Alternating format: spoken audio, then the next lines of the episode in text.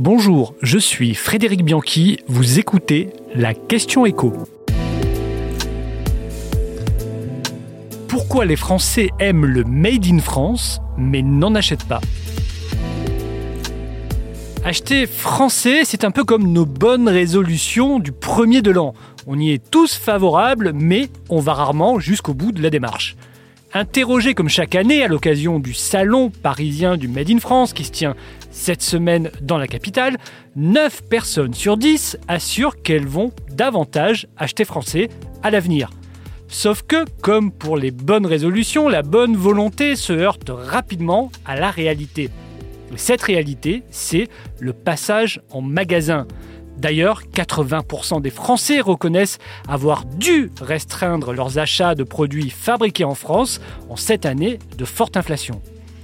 Parce que le Made in France reste trop cher. Le prix est le frein numéro un pour 70% des Français interrogés. Il est vrai que quand on est dans un rayon de supermarché ou dans un centre commercial, ce n'est pas l'origine du produit qui va nous le faire acheter ou non, c'est le prix, voire même la disponibilité. Le deuxième frein, c'est que souvent les consommateurs ne trouvent pas le bon produit fabriqué en France. Et enfin, il y a toujours aussi des doutes sur la véritable origine du produit et les labels.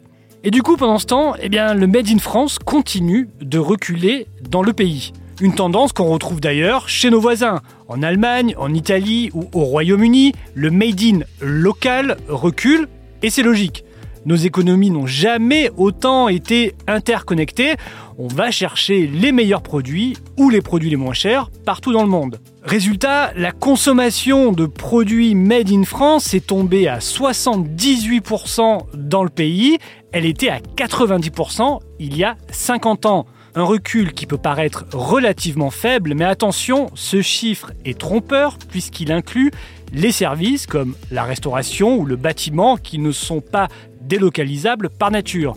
Non, le problème français spécifique, ce sont les produits manufacturés.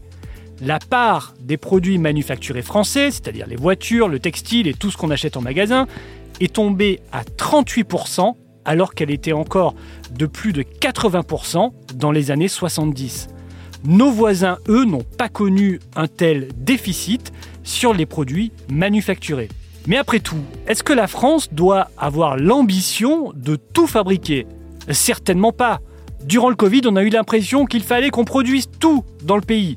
Les masques, le gel hydroalcoolique, le paracétamol. Ce n'est sans doute pas possible et d'ailleurs, presque tous les fabricants de masques ont mis depuis la clé sous la porte. Il y a des productions qui ne reviendront pas en France parce qu'elles n'ont pas une grande valeur ajoutée ou parce qu'on n'a plus tout simplement le savoir-faire. Par exemple, 5% des jouets achetés sont fabriqués en France, 3% des vêtements, 1% des montres. Mais c'est dans l'automobile, les hautes technologies de transition énergétique, bref, partout où il y a de la valeur ajoutée que la France doit très vite regagner des parts de marché des parts qui ont été perdues ces 30 dernières années et sacrifiées sur l'autel de la croyance un peu fausse que le pays ne devait plus produire que des services. Vous venez d'écouter la Question Écho, le podcast quotidien pour répondre à toutes les questions que vous vous posez sur l'actualité économique. Abonnez-vous sur votre plateforme préférée pour ne rien manquer et pourquoi pas nous laisser une note ou un commentaire. À bientôt